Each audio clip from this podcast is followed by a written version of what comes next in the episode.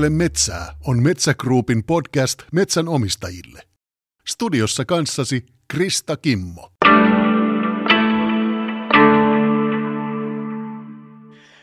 Terveisiä hyvin kylmästä äänekoskelaisesta metsästä. Nyt on huhtikuun alku. Pakkasta on jotain miinus 12 ja aurinko on hyvin pitkälle jo noussut, koska kello lähestyy yhdeksää. Mä olen täällä harvennushakkuu työmaalla kahden metsäammattilaisen kanssa. Tässä on ensinnäkin Metsägrupin korjuun operaatioasiantuntija Esa Pienkellomäki. Tervehdys Esa. Hei. Ja sitten tässä toisella puolella on metsäpalvelu Hietalan hakkuukone.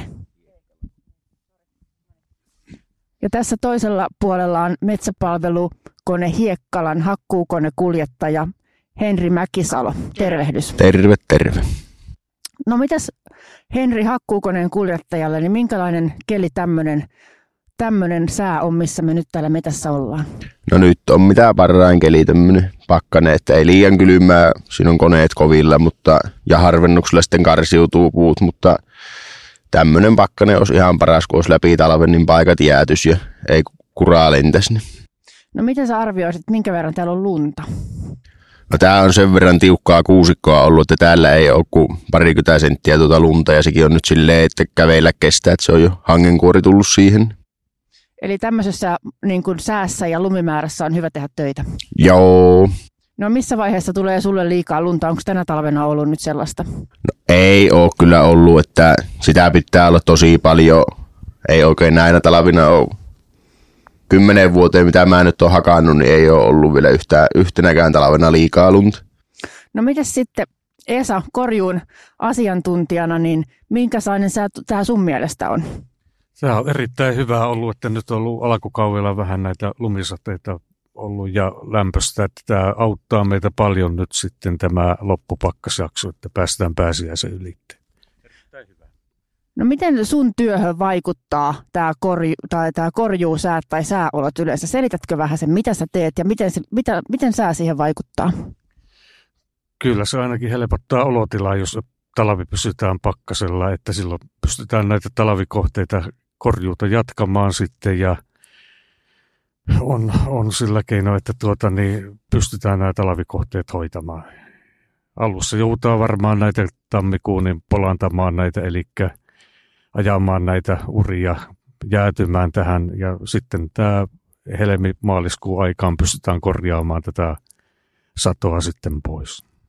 No kerrotko tähän, kun Henri on täällä tosiaan aloittanut, aloittanut harvennusta täällä metässä ja saat korjuun asiantuntijan metsägrupilla, niin mitä tässä on pitänyt täällä metässä tehdä tai sun, sun tai metsäasiantuntijan töissä ennen kuin tänne on kuljettaja päässyt töihin tänne itse metsään? Kyllähän se kaikki lähtee ostotapahtumasta, eli tätä myyjä ja metsäasiantuntija sopii tarkat tiedot tähän kauppaan, että mitä täällä on, jos on jotain erikois tai mitä halutaan sitten tuoda esiin ja sopia, niin kaikki kirjoitetaan tähän kauppatapahtumassa ja sen jälkeen tämä tieto välittyy tänne yrittäjälle.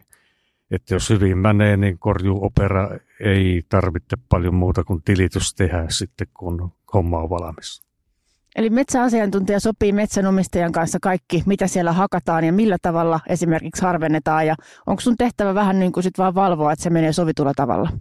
Kyllä, valvontahommaa sitten tehdään, että jos on työmaakäynti, niin katsotaan silloin korjuuohjeet, että mitä niissä lukee ja on toimittu sovitun mukaisesti. Harvennusvoimakkuus ja sitten näitä, jos on jotain muita sovittuja, että nämä toteutetaan. No niin, tuossa Esa kertokin, että mitä Metsägrupin päässä tapahtuu ennen, ennen kuin sä oot päässyt töihin, mutta minkälainen, minkälainen kohde tämä on, eli minkälaiset ohjeet sä oot saanut tässä tämän työn tekemiseen, että mitä tässä tehdään?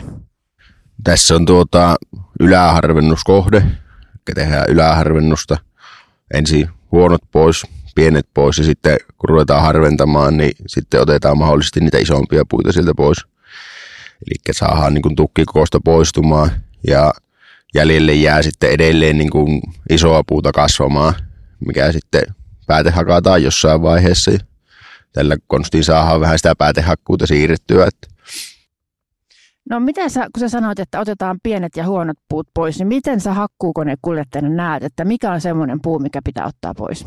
No niistä huonoista, jos aloittaa, että mistä on vaikka lumikatkaisu latva joskus vuosia sitten ja mutkaset, kaksihaaraset edellisissä korjuissa, niin jos on kolhittu puita, niin ne pois, kun ne on lahoja ja kaikki semmoiset pois ja sitten ruvetaan kahtoa, että vieläkö siitä on varaa ottaa ja sitten aloitetaan sitä isommasta päästä tässä yläharvennuksella ottamaan pois.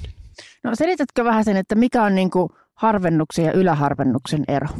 No sitten jos on alaharvennus, niin siinä kanssa kerätään ensin huonot ja pienet pois ja sitten ruvetaan niin kuin harventaa niistä pienemmistä puista ja ei teetään vaan sitä valtapuustoa, sitä isoa puuta sinne. Ja täällä yläharvennuksella sitten poistetaan niitä isompia puita, että se vähän niin kuin pienenee se mitään keskijäreys ja alaharvennuksessa taas se isonee se mitään keskijäreys. No mites Esa, mitäs sä sanoisit, että mikä, mikä on niin kuin harvennuksen tarkoitus? Antaa kasvutilaa sitten näille päätehakkuupuille, että kyllähän siinä sitten valmistellaan tätä nyt sitten, sitten tulevalle tapahtumalle tätä harvennusta, mitä on. Että onko se sitten päätehakkuu vai onko vielä sitten ensarvennuksella, että, että sinne tullaan vielä kerran väljentämään ennen kuin päätehakkuu tapahtuu tai valmistelemaan sitten luontaista toimenpidettä. Esa, mistä, sä, mistä metsänomistaja tietää, että mikä harvennus tai ensiharvennus tai päätehakkuu on niin ajankohtainen tai mikä pitäisi metsässä tehdä? Kyllähän se tahtotila lähtee silloin metän myyjältä tästä, että kyllä ne silloin sopii metsäasiantuntijan kanssa, että mitä nyt metässä tehdään. Ja varmaan metsäasiantuntija esittää näitä vaihtoehtoja nyt sitten myyjälle että, ja ehdotuksia, että mikä olisi paras toimenpide tälle. Jos metsänomistaja kävelee metsässä ja siellä on ihan kunnon puusto päällä ja oksat, oksat melkein osuu silmiin, niin onko joku semmoinen, näkeekö metsästä jotenkin, että milloin esimerkiksi harvennus olisi ajankohtainen? Kyllä sitä näkee, kun katselee vaikka ylöspäin ja katsoo, että jos on latvukset yhdessä ja muuten, että kasvutilaa pitäisi löytää silloin, niin se voi paremmin sitten mettä, kun sille tehdään jotakin. Mites Henri hakkuukoneen kuljettajana, niin miten sä tiedät, että puille harvennuksessa jää riittävästi kasvutilaa, että ne mahtuu järeytymään? No silmällä se niin kuin pääasiassa tapahtuu ja sitten myös tuon karttaohjelman avulla tehdään koealamittauksia se tuolla tapahtuu tuolla puomilla, että lasketaan koneen puomi, mihin se yltää, niin tehdään puoli ympyrää ja siitä lasketaan puut ja niiden järeys, niin siitä nähdään sitten hehtaarille se kertymä. Mä olinkin, sä käytit taas monta semmoista termiä, mitkä ei välttämättä ole kaikille tuttuja. Sanoit koeala ja koneen puomi ja kaikkea tällaista. Niin lähdetäänkö siitä koneen puomista, että mistä sä oikein puhut silloin? Eli se on tuo varsi, missä tuo koura sitten roikkuu tuosta koneesta ja se on 11 metriä pitkä tässä koneessa, niin silloin kun pyörittää puoli ympyrän, niin siitä saadaan sitten pinta-ala, mille sitten lasketaan ne puut, mitä siinä on, ja ne saadaan laskettua. Se karttaohjelma laskee ne itsestään hehtaarimääräksi. Eli sillä tavalla saatte selville sen, että jos mä ymmärrän oikein, että sinne jää riittävän paljon puita sinne metsään harvennuksen jälkeen. Joo, ja sitten myös se, että onko harvennettu tarpeeksi, että siitä näkee sitä, mutta sekä ei aina kerro sitä lähtötilannetta, että jos on tiukka mehtä, niin se jää vähän tiukemmaksi, kun ne on jo riukuuntuneita, ja sitten jos on harva mehtä, niin sitä tulee vähän harvempi valmiiksi, että kun sen voi sitten vetää harvemmaksikin. No kuvaile mulle, mikä on riukuuntunut metsä tai riukuuntunut puu? No jos vaikka kuusta kahtoo, että siellä ei rupea vihreätä oksaosuutta olemaan enää kovin paljon jäljellä, että kuusellakin se pitäisi, Esa korjaa jos mä muistan väärin, mutta eikö ole kaksi kolmasosaa pitäisi kuusessa olla vihreätä kasvavaa, niin silloin se on parhaassa kasvussa. Kyllä näin on. Et jos se menee lähemmäksi yksi viidesosa on enää semmoinen vihreä tupsu siellä, niin se on sitten vähän jo riukuuntunut ja kiireellä pitäisi harventaa. No niin, eli nyt mulla on tässä yläharvennuskohteella, sä oot ottanut täällä pieniä ja huonoja puita pois ja sitten myös niitä isompia tukkikokoisia, niin kuin sä selitit, niin mistä sä tiedät niistä isoista puista, että mitkä sä otat ja mitkä sä jätät? No se on melkein vaan vähän silmällä katsottavat, mille se rupeaa näyttämään. Kuinka kauan sä oot tehnyt hakkuukonekuljettajan töitä? Minä, minkä verran vie aikaa, että se silmä kehittyy siihen? Kai, se kehittyy siihen asti, kun eläkkeelle jää, mutta kymmen, kymmenen vuotta mä nyt oon itse tehnyt. Niin No miltä tämä näyttää tämä jälki korjuun, korjuun operaatioasiantuntijan silmissä, Esa? Kyllä tämä näyttää erittäin hyvälle, että kyllä on konekuski onnistunut tässä tapauksessa ihan hienosti. No mistä sä niin kuin ammattilaisena näet, että jos tavallinen ihminen, joka ei ole metsäammattilainen, kävelee tänne ja sun pitäisi selittää hänelle, kun sä kattelet tässä ympärille, että mikä tästä tekee hyvää korjuun jälkeä, niin kerro jotain, jotain esimerkkejä. No kyllä kun palstalle tulee, niin katsoo itse ainakin ensimmäisenä että tiheyttä, että onko silmälle sopiva, onko ajouraa leveys, kuinka, kuinka tuota, ettei mene ylitte suositusten. Ja kyllä se yleensä niin ensimmäinen näkymä niin kertoo paljon siitä, kun tullaan mettää, että minkälainen on sitten, että onko kolhuja sitten, onko jätetty näitä tekopökkelöitä, mitä nyt sitten nykysuosituksen mukaan jätetään tänne ja sitten tekee joitain mittauksia siinä kulkiessa, niin kyllä se paljon kertoo sitten, että miten on onnistuttu. No, jos säkin puhut siitä, että kyllä sen silmällä näkee, jos Henri oli, on tehnyt noin 10 vuotta töitä, niin kuinka kauan sä oot tehnyt metsäammattilaisena töitä? 40 vuotta. No siinä ajassa on varmaan sitten silmä ehtinyt harjaantua kunnolla. Sä Esa puhuit tuossa äsken ajourista. Selitätkö, että mikä on ajoura ja minkä, mitä siltä vaaditaan, että se on, on hyvänlaatuinen? Ajoura on väylä, missä mettäkone kulkee ja suositus on, että ei ylitetä neljä puolta metriä, että siihen pitää mahtua sitten tuota, niin, monitoimikone ja ajokonekuorman kerran. No Henri, mistä sä tiedät, missä täällä metässä pitää ajella, että minne sä sen ajouran teet, kun tämähän on, eihän täältä mahu minkälainen kone näiden puitten välistä ennen korjuuta? No yleensä se alkaa siitä, että ensimmäinen ura tulee leimikon laitaan. Vähän tilanteesta riippuu, että tuleeko ihan kuvion laitaa vai sitten 10 metriä sitä kuviosta. Että jos sillä on vaikka valmis ura jo, niin ajetaan sitä myöten. Kakkosarvennuksella monesti on hyvät valmiit urat, ajellaan niitä myöten. Täällä ei ole, tämä on joskus varmaan käsipelissä ja pienellä kalustolla harvennettu aikaisemmin. Ja niin kuin, eli tänne ja ensiharvennuksille sitten joutuu miettimään sen, että kun ei ole aikaisempia uria, niin maaston muodot tässäkin on niin kova rinne, että ei saa uria kuin yhteen, yhteen suuntaan tehtyä. Ja niin, alkaa tekemään niitä, että reunasta lähtee tekemään ja sitten se noin 20 metrin vähän päälle välee urat – siihen silmällä sitten rupeaa näkemään, että mihin yltää aina ja tietysti kaikkia kiviä joutuu kiertelemään, jos on isoja. Ja, mutta että se keskiarvo pysyisi siinä 20 metrissä. Niin, niin ajourien väli olisi se noin 20 Joo. metriä. Joo, ja sitten ajoura itsessään olisi se alle 4,5 metriä. Joo. Joo. Missä vaiheessa sä aina tiedät, että minne sä seuraavaksi menet hakkaamaan puita, korjaamaan? No yrittäjän kanssa välillä vaihtelee sanoja, että mihin ollaan suunnilleen menossa seuraavaksi. Nyt meillä näkyy pariksi viikkoa työmaat koneilla. Välillä ei näy, että kun siinäkin vaikuttaa sitten, että mihin on, mitä tukkia on tilaukset. Että mennäänkö kuusipainotteiselle aukolle tai mäntypainotteiselle aukolle, että kumpaa, kumpaan tukkia tarvitaan ensin ja sitten näin talvella, niin nämä pehmoiset kohteet pitäisi saada tehtyä pois, että ne vähän määräytyy kelien mukaan, että pääseekö vai eikö pääse. Ja aina ei tiedä, että mihin huomenna mennään ja joskus tietää viikon eteenpäin, että se vähän vaihtelee justiin näistä edellä mainitusta syistä, että mihin mennään. No kun sulla tulee uusi korjuukohde, minne saa konea olla lavetella viemässä, niin mitä sä teet ensimmäisenä? Kävelet sä sen kuvion läpi vai katsot sä vaan kartalta, että okei, että tuossa se on ja siitä lähdetään töihin? No karttaohjelma auki ja sen myötä tekee sitten leimikon tuonne koneelle, että pääsee sitä hakkaamaan ja kartalta tutkii, että onko se palsta tien varressa vai lähteekö uraa laanista jonnekin ja jos on valmis uraa, niin lähtee ajelemaan sitä, että päätyy leimikolle ja selkeissä kohteissa niin ei tule kyllä lähettyä erikseen kävelemään, mutta sitten jos on, on epäselviä paikkoja, että pitää vähän miettiä tarkemmin, että miten päin lähtee tekemään, niin sitten käyvä kävelemässä sillä. No miten esimerkiksi tämmöiset niin luontoarvot tai monimuotoisuusasiat, tota, Esa tuossa aikaisemmin mainitsi nämä tekopökkölöt, niin miten ne näkyy kartoilla? No tekopökkelöitä ei näy kartoilla. Me tehdään niitä neljä kappaletta hehtaarille ja siinä on maanomistaja suostumus tai sitten kielto, että joko tehdään tai ei tehdä. Ja niitä tulee myös vähän luonnosta. Jos on vaikka haarapuu ja kahdessa metrissä on haara, niin siitä tulee tekopökkölö halus sitä tai ei sitä. Että se, niitä tulee myös luonnosta, että se ei ole pelkästään keinotekoisesti tehtyjä. Ja No miten luontoarvoja, miten ne näkyy, joku arvokkaat kohteet tai muuten, näkyykö ne kaikki digikartoilla nykyisin? Niistä suuri osa näkyy, ei toki kaikki jotain lähteitä voi vaikka olla, että ei ole merkattu johonkin ja no sitten ne huomioidaan hakkuussa, jos onkin joku tihkupinta tai paine, niin ne nyt on ehkä yleensä semmoiset, mitkä, mitä ei näy kartoissa. No miten sä otat vaikka jonkun, mikä ylipäänsä on tihkupinta? No vaikka tämmöinen rinne, mikä nyt tässä on, niin jostakin kohdasta puskee vettä sitten ylös siitä, että se valluu tuota rinteen, rinnettä myöten tuolta ylempää ja sitten se jostakin kohtaa tihkaa tuohon pintaan.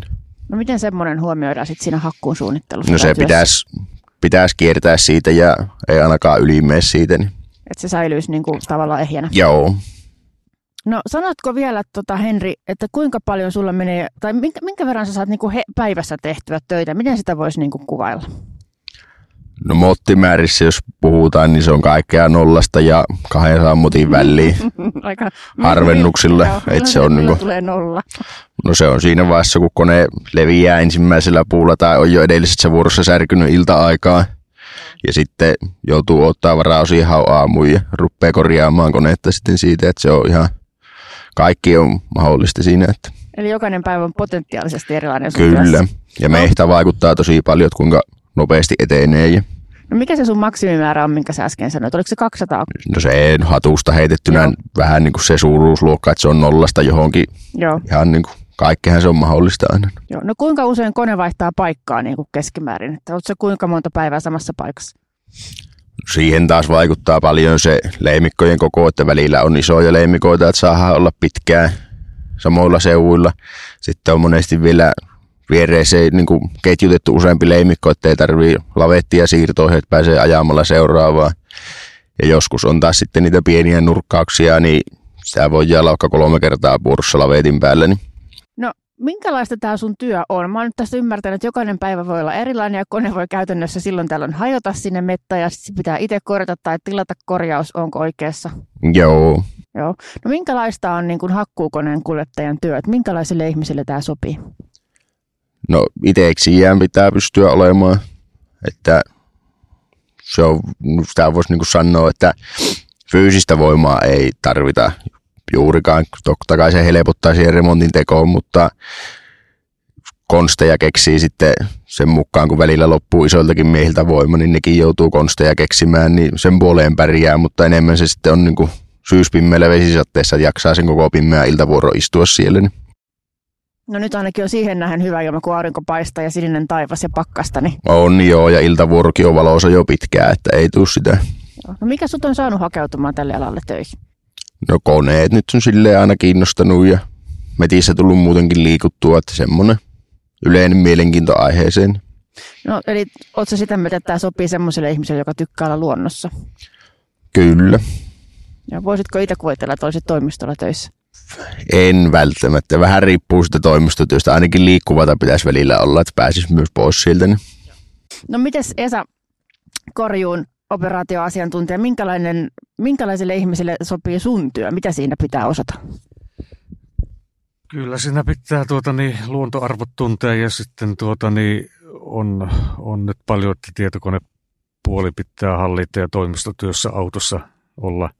Tämä aika monipuolinen on vapaa, sillä on ollut, että itse on tykänä, tykänä tässä ja kyllähän tämä on aina, aina tuota, niin mennyt toimistopainotteisemmaksi ja raporttia tulee ja niitä tutkailla ja sitten niistä tehdä omia tulkintoja, että puutilaukset ja muut, että tarkempaa on kuin jollakin 80-luvulla, kun aloiteltiin tätä hommaa. Että No miten sun mielestä, sä sanoit, että toimistopainotteisemmaksi on mennyt, mutta miten sun työ on niin kuin siitä, kun sä 80-luvulla aloitit ja nyt, niin minkälaista se oli silloin ja verrattuna nyt, että mitä eroja tässä on? no silloin kun aloittelin hommia, niin ei ollut matkapuhelimia, ei taina olla kuin päälliköillä ja sitten korjuumiehiä meitä oli Saarijärvellä kaksi kappaletta. Meillä oli yhteinen tietokone silloin, että aloiteltiin vasta ja nythän se on sitten mennyt henkilökohtaisiin kamppeisiin ja on ja niitä seurattava sitten ja tehtävä raportit saa melkein joka asiasta. Että kyllä se muuttuna paljon on ja samoin näitä luontoarvoja ja näitä ja työturvallisuus on tullut tällä hetkellä paljon paremmas, että aikanaan ei kypäriä tarvina pitää ja mentiin. Että kyllä tämä hyviä toimenpiteitä ollut ja mennyt eteenpäin tämä homma. No, no tämä nyt voi olla tyhmä kysymys, mutta 80-luvulla, niin tarvitsetko kompassia, kun sä lähdit metsään vai miten, miten sä niinku kart... nythän on kaikki digikartat ja muut, ja miten silloin löydettiin mettää? No karttatulot tulosteet oli siinä ja kyllä kompassi oli, kun aikanaan tuli suunnistustakin harrastettua, että oli kyllä sitten aina kompassi jossakin päin matkassa, mutta paperikartat oli, kepsiä ei ollut siihen aikaan silloin ollenkaan, että kyllä se mentiin ihan sitten tuntumalla. Tietysti alueet oli pienemmät, että melkein pitää olla tunti sitten, missä liikkuu ja oli, oli sitten. Että ei ollut niin paljon apuvälineitä, mitä nyt. No me ollaan nyt Esan ja Henrin kanssa tässä, tässä on niin työmaa kesken ja sitten kun me tästä lähdetään, niin Henri tätä, jatkaa tätä työmaata. Niin miten tästä nyt, sun on harvennus tässä työn alla, niin miten tämä niin jatkuu sun työ tästä, kun me tästä lähdetään? No jatkan tätä harventamista samalla lailla miten aikaisemminkin, että tähän vielä muutama ura vaaditaan ja pikkusen jää iltavuoron miehelle vielä jatkoa tästä ja sitten tulee tämä vasta valmiiksi ja lähdetään seuraavalle. No seisotaan tässä ajouralla ja tässä on tota runkoja maassa tämmöisissä pienissä pinoissa ja osassa näistä on erilaisia värimerkkejä, niin selitätkö Henri vielä, että minkä takia nämä rungot on täällä tällä tavalla ja mitä nuo värimerkit tarkoittaa? No se on tuota eri lajit, eli tukki, kuitu, erotellaan noilla värimerkeillä. Sitten voi olla vielä useamman erilaista tukkia, eli mihin laitoksille ne menee ja mitä niistä tehdään. Ja ne on niin kuin selvyydeksi meidän omille ajomiehille, että ne erottaa ne sitten, että jos on iso mutkainen kuitupölökky, niin jos siinä kaikki olisi värittömiä, niin sitä rupeaisi miettimään, että onkohan tuo mutkainen tukki vai onko se jo raakattu kuitupuuksi. Ajomiehille pääasiassa selvyydeksi. Meitä omistajakin tietysti voi katella niistä, että mitkä on tukkia kuitua. Eli oletko niin pinannut eri laatuisia puita tänne ajovuoran varteen samoin Joo, pinoihin? eli yhdestä puusta tässäkin nyt on kolmea erilaista pölökkyä. Että siellä on sorvipölökky, siitä tulee vaneeria, sitten on sahatukkia, sahatavaraa ja sitten on kuitua. Näitä kaikkia tulee yhdestä rungosta aina, niin omiin pinoihin ne tässä uran varteen ja siitä ajokone ajaa ne omiin pinoihin ja puuauto siitä eteenpäin. Eli kerrotko vielä, mikä on ajokone? Eli mä ajan nyt tätä hakkuukonetta, millä kaadetaan puita. Ja sitten ajokone on se kuormatraktori, millä kerätään nämä puut kyytiin tältä metästä ja ajetaan tien varten. Missä vaiheessa täällä ei näy minkäänlaista kuormatraktoria tällä hetkellä? Täällä on vaan tämä sun hakkuukone. Niin milloin se ajokone tulee tänne? Pitääkö sun työmaan olla ihan valmis? Ei tarvii olla valmis. Se vaihtelee paljon, että missä vaiheessa, että molemmat menee omalla rytmillään. Toisella voi tulla remonttia, voivat ajaa tehokkaammin, osaa palstoistaan nopeampia ajaa kuin hakata ja osaa taas toistepäin, niin siinä koko aika vähän menee se ero, mutta olisiko keskiarvollisesti noin viikon sisään, parin päivän sisään, mitä tulee ajokone sitten aina perään. No miten ajokone on, on siis semmoinen vähän traktorilta näyttävä, missä on kuorma perässä? Ei, kyllä se enemmän tämmöiseltä mehtäkoneelta näyttää, että siinä on se kuormatila, mihin nuo puut saa hammetettyä nosturilla ja ja sitten sillä ajokoneella viedään tien varteen nämä puut. Niin mistä se ajokoneen kuljettaja tietää, että minne ne puut laitetaan? No siihen on yleiset ne varastopaikan teko-ohjeet, että ei liian lähelle isoa tietä ja sähkölinja alle ei missään nimessä ja omiin pinoihinsa kaikki lajit, että ne sitten löytyy siitä.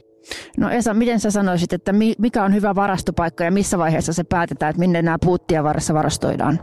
kaupan teon yhteydessä ostohenkilö ja sitten tuota, niin myyjä sopii, minnekä puut ajetaan turvalliseen paikkaan, ettei ole sähkölinjoja, että ne saa auto otettua sitten kyytiin mahdollisimman turvallisesti ja mieluiten sillä, että kelit, kelit kestää sitten ajaa niitä, että katsotaan yleensä semmoinen hyvä paikka, että saadaan jatkokuljetus hoidettua sitten aina vaikka kelirikko aikaankin, jos Teitä kun tässä kuuntelee, niin tuntuu siltä, että tämä sää vaikuttaa tosi paljon teidän töiden suunnitteluun ja tekemiseen, niin onko näin Esa? Kyllä se näin on, että nyt aletaan lähestymään tätä pahaa aikaa, kelirkkoaikaa ja täällä meidänkin alueella nyt on paljon sitten semmoisia teitä, että ne ei kannata sitten ajaa tuota, eikä saa ajaa sitten tämän pahimman rospurtakeli aikaan. Että yritetään hakkuuhommat tehdä näillä kohteilla nyt sitten valmiiksi ajaa puut tehtaalle ja sitten otellaan parempia keliä tuota, että kun hommat jatkuu. No kuinka kauan se kelirikko sitten tällä seudulla yleensä kestää? Eli silloin, silloin rajoitetaan työntekoa vai metässä vai kuljettamista? Kyllä se hiljenee toiminta kyllä sitten melkeinpä niin vapu molemmin puolin, että odotellaan, että lähtee painorajoitelaput teiltä pois ja tietysti korjataan puuta semmoiselta kohteelta, mistä saadaan tehtyä. Että jos on kelirikkoleimikoita ostettu, niin hommat jatkuu sitten edelleen niin kuin nytkin. No Henri, heri, selitäpäs hakkuukoneen kuljettajan näkökulmasta, että mikä on kelirikkoleimikko? No, parhaimmat kelirikkoleimikot on semmoisia, että ne on niin kantavilla mailla, kivisiä, kallioisia maita, että sinne ei tule urapainaumia, vaikka on pahimpaan merimpää aikaan siellä. Ja sitten, että laanipaikka saadaan, varastopaikka saadaan tuota, ison tien varteen mahdollisimman helposti. Että voi olla sitten vaikka, että valtioasfalttitieltä lähtee lyhkäinen mehtäautotien pätkä, niin sen saa kyllä kestämään ja lyhyille teille on varaa sitten ajaa murskettakin tarvittaessa, että saa sitä kantavuutta lisää. Pääasiassa se mehtä on se rajoittava tekijä niin kuin korjuun puolesta ja sitten taas niin kuin suunnitellessa sitä, että saadaan vielä ne tiet kantamaan, että jos on pitkiä yksityisteitä, niin niihin tulee helposti painolaput ja sinne ei saada sitten korjuuta silloin rosputtoaika. Eli sinne ei saada sitten vietyä koneita silloin? Ei saada vietyä koneita eikä saada sitten puita lähtemään eteenpäin puuautolla joihinkin lemmikoihin, mihin hakataan vaikka pelkkää kuitua, että tiedetään, että voidaan ajaa kesällä, niin tämmöisiä yöpakkasten aikaa on kyselty noilta tiehoitokunnilta lupaa, että saako koneet viedä sinne, mutta puuautot tulee vasta kesällä. Ja... Juuri näin. Eli tämä vaikuttaa nyt vähän siltä, että kun tämä vappu tässä lähestyy ja kelirikko lähestyy, niin tarkoittaako tämä sitä, että te teette nyt sitten töitä ympäri vuorokauden niin paljon, että saadaan vaan kaikki mahdolliset talvileimikot korjattua? No vielä se aina tulee semmoinen pieni loppuhetken kiri, mutta tasaisen varmalla tahilla eteenpäin. Me ollaan tässä Henri nyt puhuttu tosi paljon tästä hakkuun tekemisestä ja siitä, että ne tulee ajourat, sä teet niitä koneella, mutta me ollaan puhuttu yhtään mitään siitä, että minkä sellaista hakkuukonetta sä ajat? Mulla on tämmönen Komatsu 931 alla. Se on niin kuin Komatsun koneista, niin sieltä raskaammasta päästä pitkällä puomilla, eli onnistuu harvennuksiin teko hyvin, ja sitten iso koura myö tällä ketjulla tehdään aukkoja aika paljon, ja sitten tämmöiset isommat harvennukset on niin kuin meille, että se helpottaa näihin yläharvennuksiin ja poimintahakkuisiin, kun on se pitää ja isoin moto sinne, niin sitä saadaan sitä isojenkin puitte kaatoa hallittua helpommin, että ei ole niin, niin paljon sitten vahingoitu jäävät puut. Ja no mitä se painaa? Kriittiset lukemat? Vähän reilu 20 tonnia on se työpaino tuommoisessa kunnossa. Niin. No nyt kun tuon painon kuulee, niin sitten ymmärtää kyllä sen, että sit jos on sulamaa, niin on riski, että tulee jo painumaa sitten, kun sillä ajelee. Joo, siinä vähän auttaa. Siinä on telaat tuolla etupäässä telissä paikoilla, niin ne vähän lisää sitä kantavuutta ja etenemiskykyä. Eli levittää sitä painoa laajemmalle. Joo. Jonkun, jonkun mielestä, että no, tuommoiset telat voi näyttää aika hurjiltakin ja Crovelta, mutta niin on siis tarkoitus niin kuin parantaa sitä ajojälkeä. Joo. No minkä verran tuommoinen kone maksaa? Mulle ei siitä niin kauhean tarkkaa tietoa ole, mutta sanotaan puoli miljoonaa noin. Joo, no kuinka kauan toi nyt sitten, jos auto vaihdetaan, en mä tiedä kuinka usein ihmiset vaihtaa autoa, mutta kuinka usein vaihdetaan tuota hakkukonetta, kuinka kauan noi kestää? Nehän kestää pitkään, sitten tehdään vaan remonttia enemmän, että se on niin kuin, ja sitten ennakoivia huoltojakin voidaan tehdä, se vaihtelee paljon, että kuinka paljon ajetaan aina koneella, että miten on uusia tarjolla tällä hetkellä, on tosi pitkät toimitusajat, edelleen on komponenttipula koronan jälkimainingeista, jos nyt uuden koneen tilaa, niin taitaa mennä yli vuoden päähän ennen kuin saa. Sitten voi taas tulla jonkun peruntuneen kaupan myötä yhtäkkiäkin tarjolle hyvää kone. Sitten jos aina vanhan saa kovaa hintaa eteenpäin menemään, niin ne on semmoisia aina tapauskohtaisia ja vähän niin kuin eri vuosillekin mietittävä, että ei voi niin kuin yhden kaavan mukaan mennä, että aina tiettyyn tuntimäärään vaihdetaan. No ootko ainoa, joka tätä konetta ajaa vai onko täällä niin kuin samalla koneella useampi kuski? Miten se menee? Pääasiassa me tehdään niin kuin kahdessa vuorossa tällä koneella, että ollaan niin kuin työparin kanssa pyöritetään tätä yhtä konetta ja sitten satunnaisia vuoroja voi käydä joku muukin meidän firmasta tekemässä, että jos on toinen kippeenä tai lomilla, niin sitten nostetaan joku muu siihen kaveriksi. No minkälaista on ajaa tuommoista hakkuukonetta? Että minkälaiset työolosuhteet siellä on? Onko siellä mukava istua ja operoida vai täristääkö ja hyppyyttääkö, kun ajat kiviä ja kantojen yli? onhan se vähän semmoista ravistusta, että kyllähän, ja ennen kaikkea se istuminen, niin onhan se kroppa kovilla, että sitä pitäisi vaan muistaa, aina ei vaan jaksa tauottaa sitä työntekoa, että pitäisi pitää semmoisia pieniä taukoja vähän venytellä käydä liikkeessä, että ei ihan jumiu siihen, mutta koneessa on kumminkin ilmalla jousitettu penkki, se auttaa hyvät tukevat ristiselän tuet ja ilmastointi on penkissä ja talvelle lämmitys on penkkiin paremmat varusteet periaatteessa kuin keskivertoautossa. Et sen puoleen siellä on kyllä kelepaa istua, mutta mutta istumista pitäisi istumista pitäisi, istumista pitäisi välttää ja pysyä liikkeessä. Niin. Joo. No sä oot täällä metsässä, sun toimisto vaihtaa paikkaa, niin sulla on sitten varmaan aina omat eväät mukana. Joo. Ja on nyt jonkun aikaa jo ollut, niin meillä on tuolla koneessa semmoinen pien uuni, niin myös saadaan lämpöinen ruoka, niin se on ihan mukava. No se kuulostaa ihan mukavalta, varsinkin just tämmöisenä päivänä, kun tota, täällä on ihan reippaasti pakkasta ja ei ole yksi tuule, niin se ei lisää, ei lisää purevuutta, mutta ihan on kunnon talvikelit. Joo. Onko toi lämmitetty kuitenkin toi sun hytti tuolla? On joo, ja vepaasto pyörii ennen vuoroalkua talvisaikaa, että siellä on, ei ole lasit jäässä eikä huurussa ja kone on lämpöinen muutenkin. No kun sä teet täällä päivän pitkää töitä, niin nyt tietysti meillä on täällä isompi, isompi joukko täällä metässä, kun tätä podcastia äänitetään, mutta miten muuten, törmää, mihin, törmäät sä ihmisiä tai eläimiä tässä sun työssä täällä metässä? Eläimiä nyt näkee silloin tällöin. Pienempiä nyt ehkä usein, mutta hirvet kaurit, ne yllättävän vähän pelkää tuota koneetta, että ne uskaltaa harvennuksellakin viereiselle uralle tulla haavanlatvoja syömään. Ja sitten riippuu paljon mutta ei edes puolet maaomistajista käy jutulle. Osaa käy, ketkä asuu palsta vieressä, toiset voi asua kauempana, niin ei ne lähde käymään hakkuun takia teille. Sä sanoit, että tämä on iso kone, millä sä, tämä 20-tonninen kaveri, millä sä täällä hakkaat, niin tota, sä sanoit, että tämä on hyvä kone niin kuin tämmöisille isommille harvennuksille ja sitten päätehakkuille, niin mikä on, on, miten se koneen koko vaikuttaa siihen, että mitä sillä voi tehdä? Se on tehokas.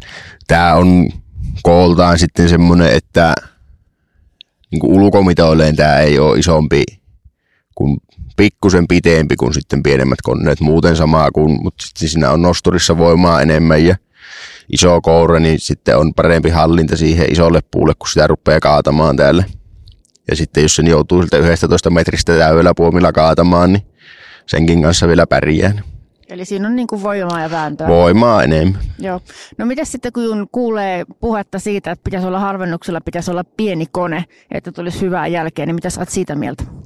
Se on ihan täysin totta, mutta tässäkin hommassa niin se tulee siinä ajokoneen vaiheessa vasta eteen. Että ne niin kuin pienemmätkään motot, niin tai sanotaan niin päin, että tälläkin motolla saadaan se ajokone ihan ongelmiin.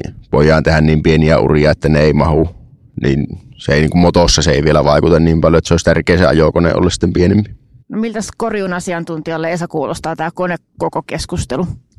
No yleensä suositaan näitä keskenraskaita koneita, mitä on, että ei, ei kovin pieniä ole kuitenkaan ollut, että kyllä ne ajokoneissa sitten niin kuin Henri kertoi, että tuota niin, kyllä näillä pystyy isollakin motolla tekemään tämä homma oikein. Että sitten ajokoneessa ja niihin paljon tullut näitä kantavia kaivuriteloja, jotka auttaa sitten, että pystytään, ettei tule niin paljon vahinkoa. Eli se on tavallaan semmoinen kiinteä telaamatto melkein näissä, että se aika mukava jälki tulee siinä sitten kyllä olemaan.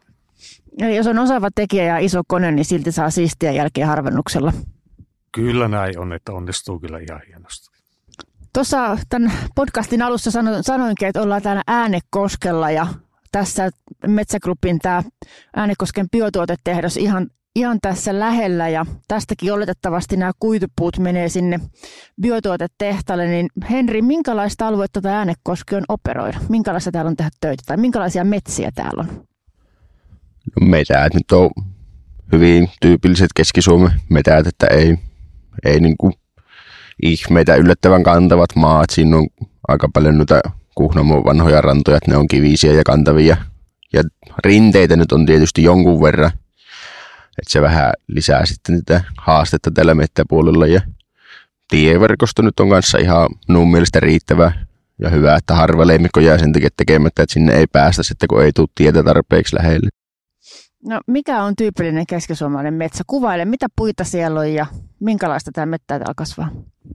Sekaamehtä, mänty, kuusikoivu, haapoja. Ei, ei semmoisia Etelä-Suomen pitkiä mehtiä ole kovin paljon, että yli 30 metrin metät niin on suht vähissä, mutta niitäkin on ja ei taas sitten mitään rannikon tai pohjoisen lyhkäisiä mäntyjä, että silleen semmoista juoksevata puuta. Sanoit tämän sanan sekametsä ja tässäkin kun mä katselen ympärillä, täällä on sekä kuusta että mäntyä näkyy ja muutama koivukin, niin tule, onko yhden puulajin metsiä sun mielestä minkä verran? Tai onko, tuleeko kaikilta leimikolta aina useita puulajeja? Käytännössä aina tulee kaikkia. Et sitten on, jos on joku pieni yksittäinen leimikkokuvio, niin sinne sitten voi olla, että ei tule jotain yhtä kuitua. Et jos on pelkkää, tehdään ensiharvennus peltoon istutettuun koivikkoon tai kuusikkoon, niin sieltä ei tule sitä yhtä. Mutta Suomessa tuo mehtä uudistuu niin paljon, että yhtään vanhemmat metät, niin sinne on luonnostaan lähtenyt jo vähän kaikkia puuntaimia, niin niitä sitten kumminkin tulee joka tapauksessa. No ootko sä korjun asiantuntijana Esa samaa mieltä? Minkälaiset metät täällä on? Onko ne sekametsiä?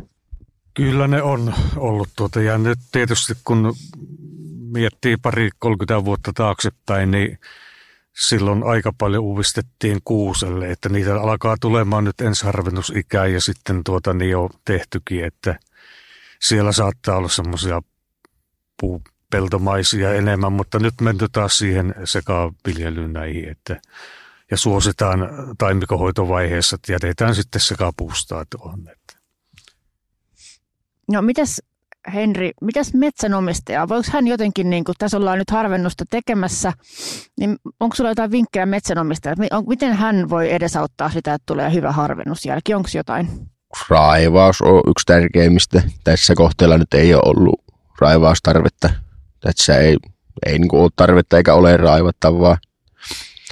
Mutta puhuttiin jo aikaisemmin siitä syyspimeistä vesisatteessa, kun se rupeaa harventamaan semmoista männikköä, missä on semmoinen miehenkorkunen tai kolme metrinen kuusen turrikko sillä alla, niin kuin sinne et enää näe sinne 11 metrin, kun koneenvalot jää siihen lähipuihin ja sitten tulee pilikkoja, kolhuja puihin, kun niitä väistelee niitä risuja, niin se, se heikentää huomattavasti sitä harvennusjälkeäkin sitten ne risut, että raivu on tärkeä, mistä lähtee se aloitus ja sitten jos haluaa tarkat rajat sille kuviolle, niin kyllä ne nauhoittaa, olisi hyvää. Ja... Otetaan kiinni tuosta raivuusta vielä. Että tarkoitatko sä niinku sitä, että ennen kuin sä meet sinne koneen kanssa, niin siellä pitäisi jotain tehdä raivaussahalla? Joo, kaettaisi niinku semmoiset puut, mistä ei tule kuitua, niin raivaussahalla pois. Ei tarvii kaikkia ottaa, mutta suuri osa. No, tässä on hakkuukonekuljettajan vinkit. Onko sulla Esa jotain vinkkejä maanomistajalle vielä niin kuin operaatiopuolelta? Joo, kyllä ennakkoraivaus on tärkeä ja yleensä sovitaan kaupanteon yhteydessä, kun metsäasiantuntija käy tällä paikan päällä ja toteaa, että onko raivaustarvetta, niin silloin sopii myös tämän, että se tehdään ennen kuin hakkuukone tulee palstalle. Eli poistetaan semmoinen alle 7 senttinen puu kokonaan ja ainakin vapautetaan ne kaadettavien puiden tyveet semmoinen metrin läheisyydeltä. Joo, ja tietysti tämä, kun tekee nämä taimikohoidot ajallaan, niin kyllä se järeyttää tätä sitten, sitten tätä puustoa, mitä nyt sitten leimikollakin tulee ja ensarvennuksia. Että kaikki hoitotoimet pidettäisiin ja tehtäisiin ajallaan. Yllättävän paljon tulee vastaan ensarvennuksia, että se on siinä taimikkovaiheessa jäänyt ihan liian tiheäksi. Ja sitten se tulee jo, on olevina jo niin isoa se puu, että sinne haluttaisiin jo hakkuu. Sitten kun sitä mennään tekemään, niin se on tosi pientä kertymää vähäistä ja rungoista on paljon semmoisia, mistä ei tule edes kuitua. Niin siinäkin kun olisi se tilanne, että kun se olisi vuosia sitten, 50 vuotta sitten har- raivattu raakemmin, niin ne olisi jäänyt lannotteeksi kasvamaan ne kaatuneet puut sinne ja ne pääsis kasvamaan ne jäljelle jääneet paljon paremmin siihen, että se olisi sitten ensarvennuskokoisena tai ensarvennusvaiheessa, niin se olisi järkevämmän kokoista. Eli tästä teidän kommenteista voi niin kuin päätellä sen, että metsänhoidossa pyritään ja näissä, näillä hoitotoimilla pyritään siihen, että metsässä kasvaisi mahdollisimman järeitä puuta. Hyvä, kiitos oikein paljon. Aurinko paistaa siniseltä taivaalta ja me ollaan täällä Esan ja Henrin kanssa juteltu siitä, miten harvennus onnistuu tämmöisessä kaunissa äänekoskelaisessa maastossa. Ja nyt me kuule, kiitetään Henri ja kiitetään Esa sinua ja lasketaan sut Henri takaisin töihin. Ja mihin aikaa sun päivä tänään päättyy? Mikä on arvio? Kiitos ja kahden maassa me vaihdetaan vuoroa. Aamuvuoro tehdään kuudesta kahteen ja iltavuoro sitten kahdesta kymmeneen. Hyvä, kiitos paljon Henri ja kiitos Esa. Joo, kiitos. Kiitos. Kyllä metsä pitää huolen omistaan.